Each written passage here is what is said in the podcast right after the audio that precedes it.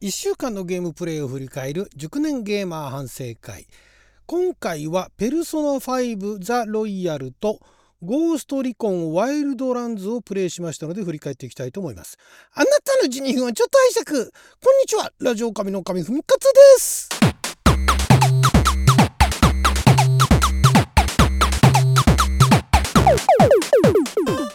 日は2023年9月5日火曜日6曜は先歩先負けでございます。今週あんまりねゲームプレイできなかったんですが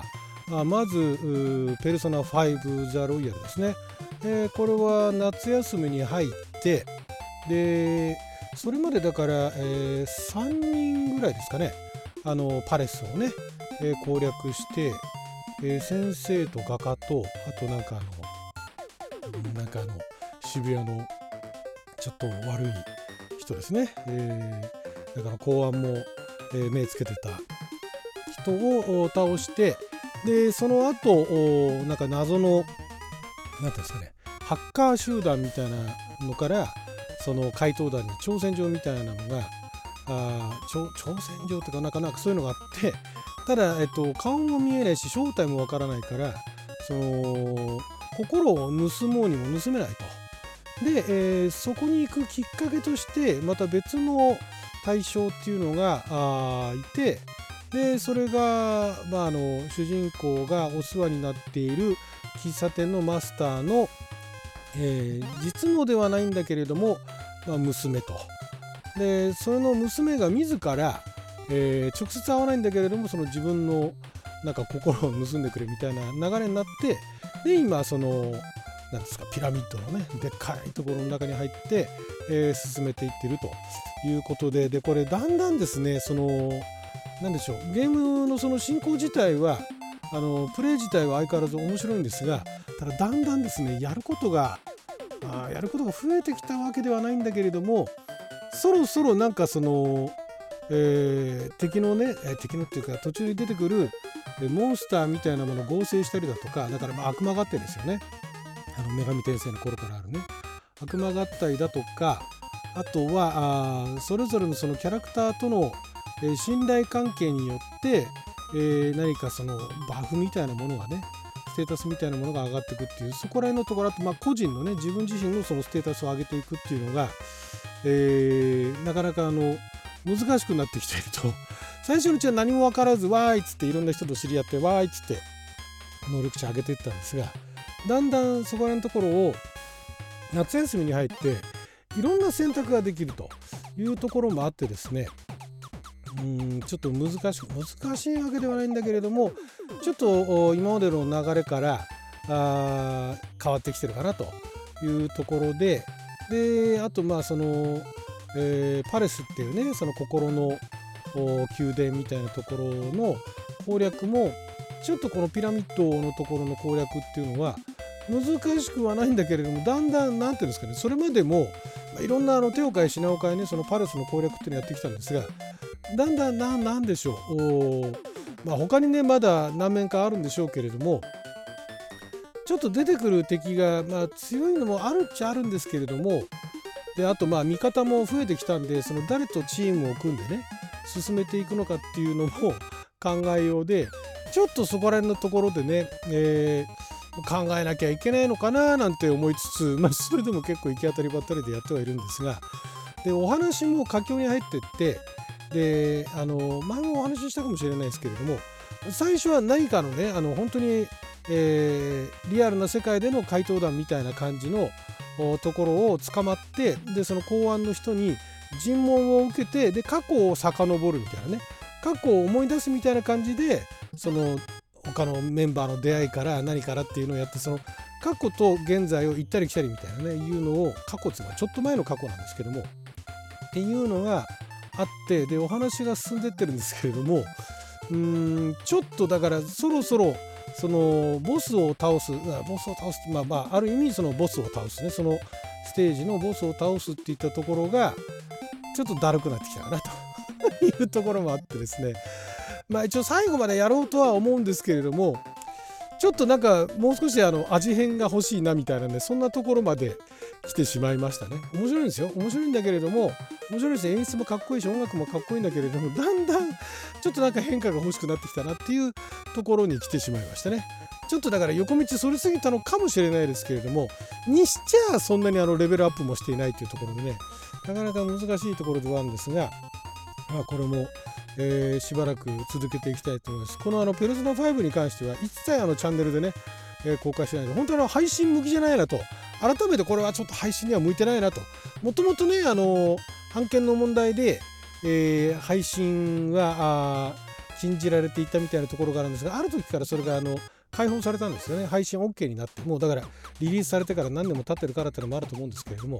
ただまあでもこれそもそもあんまり配信向きじゃないなっていうのを今思いながらやっております。そして、えー、いきなりですけれどもゴーストリコンワイルドランズ、まあ、正式タイトルはトム・クランシーズ・ゴーストリコンワイルドランズなんですがトム・クランシーという、まあ、有名なところでは映画なんかでねレッドオクトーバーを追えだとかあと今そこにある危機だとかそういったところのその原作の小説があってその小説を書いてたのがトム・クランシーさんですね。もう今は、えー、奇跡に入られてしまいましたけれども。でトム・クランシーのあのお得意なのがテクノスリラーと言われる、えー、スリラーはスリラーでもただのスリラーじゃなくて現代あるいは近未来のその、まあ、いろいろな技術であったりだとかあと国と国の、えー、情報戦であったりだとかそういうのが絡んでくるのがお得意ででゲームもそのトム・クランシーズって、まあ、UBI ソフトから出しているそのトム・クランシーが監修していたあるいは原作小説があったっていうものに、えー、例えば何でしょうね。トム・クランシーの、まあ、この「ゴーストリコン」シリーズってのも結構長くてですね、えー、まあ一番最新のは2019年にリリースされてるんですけれども他にもなんだ私がやってたあプレイしてたのですごいハマってたのがディビジョンですね。トム・クランシーズ・ザ・ディビジョンとディビジョン2っていうのがありますけれどもあれは原作小説あったっけかな？まあ原作トム・クランシーの、えー、原作は私はあのレッドオクトーバーしか読んでないんですがあれ映画もすごい好きだったんで、えー、読みましたけれども。であとはだからそのゴーストリコンの、えー、シリーズがずっとあって結構結構タイトルがあるんですけれどもそれの最新作の一つ前ですね。2017年にリリースされたゲームが PS プラスのいわゆるあのゲームのねカタログゲームカタログの中にあってまあ、だからあの PS プラス会員であれはでもエッセンシャルじゃなくてエクストラかな？かなんかの会員だと、えーまあ、月額費だけで、えー、プレイができるというのがこのゴーストリコンワイルドランズが、えー、今月の19日でそのゲームカタログから外れてしまうと。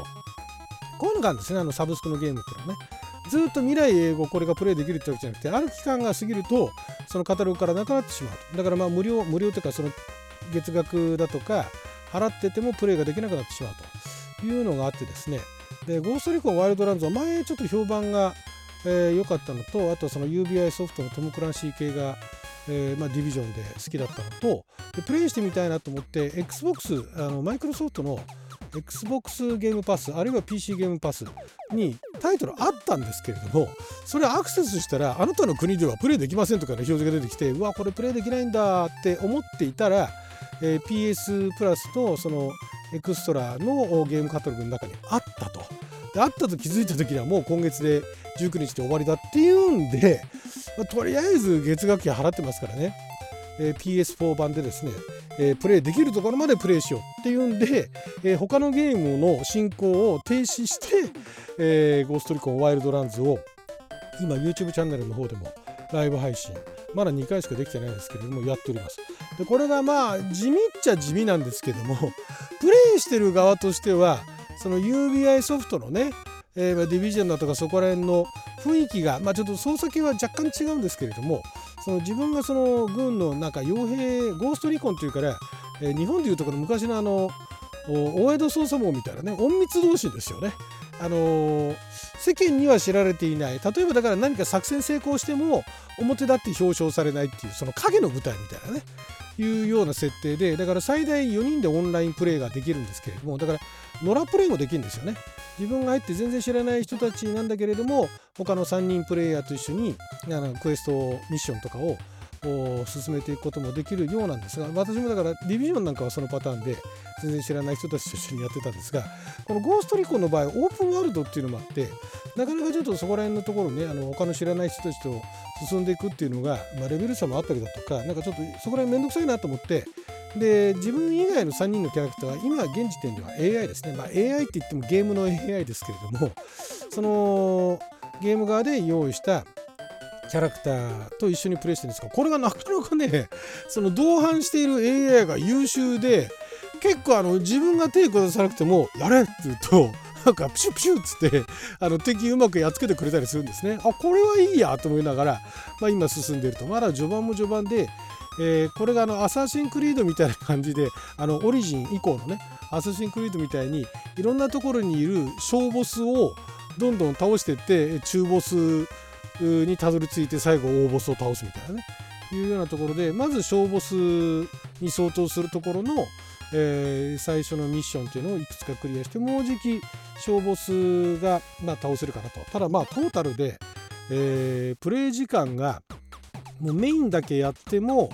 二十何時間かな。っていうところなんで単純計算でいくと1日2時間前後やっていかないと19日までにクリアできないっていうね。